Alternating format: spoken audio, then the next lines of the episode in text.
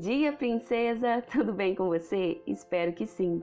Para a nossa reflexão desta manhã, eu gostaria de ler com você um versículo que se encontra no livro de Salmos, capítulo 27, versículo 14.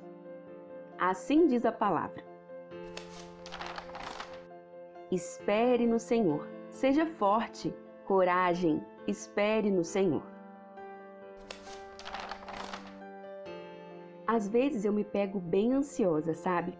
Louca para colocar a mão na massa e tornar todos os meus objetivos, vulgo sonhos, projetos e propósitos, em realidade.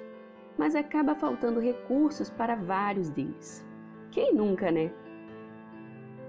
E o problema é que quando eu fixo meus olhos no que não tenho, no que me falta, e permito que a ansiedade cresça em meu coração, acabo, mesmo sem querer, abrindo espaço para o desânimo e a frustração.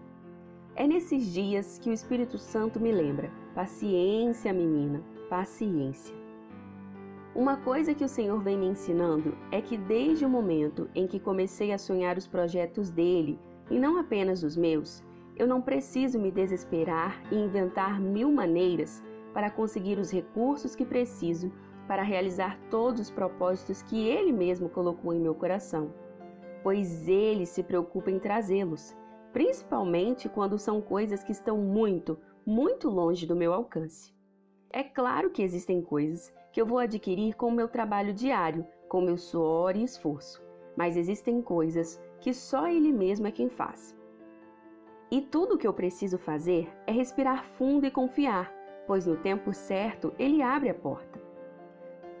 Foi exatamente isso que ele fez quando eu precisava desesperadamente de uma solução para minha faculdade, pois as mensalidades só aumentavam, os juros de um empréstimo que eu tinha feito só cresciam e a minha renda mensal era insuficiente.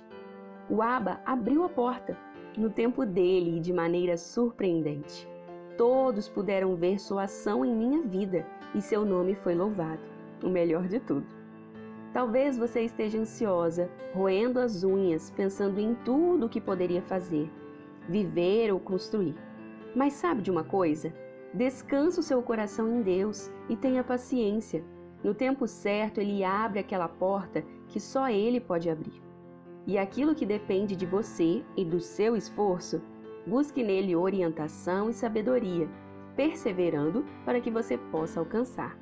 Não desista, por mais que os dias sejam cansativos e difíceis.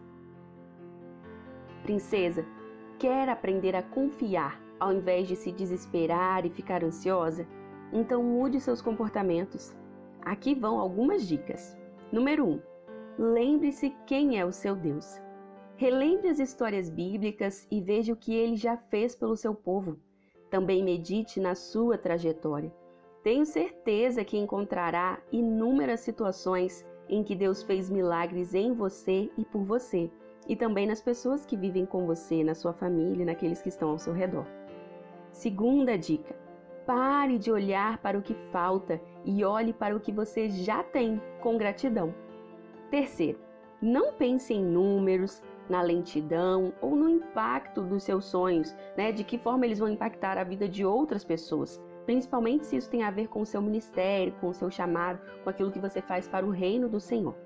Não fique aí ansiando o amanhã, imaginando o amanhã.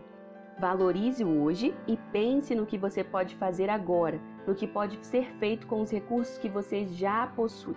Às vezes a gente perde muito tempo pensando no que nós poderíamos fazer se tivéssemos isso ou aquilo e acabamos não fazendo nada.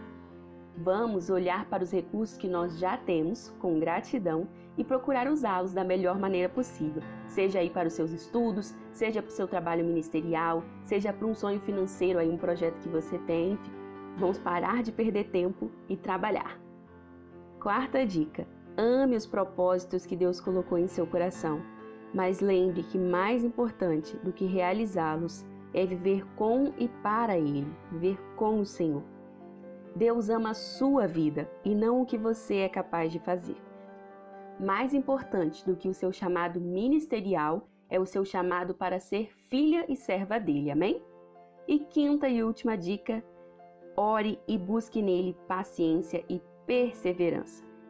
com certeza ele nos ensina a ter essas duas habilidades.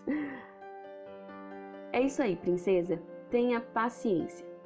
Espera, calma esse coração, use os recursos que você já tem e se acalme, porque mais recursos serão trazidos pelo Senhor. Amém?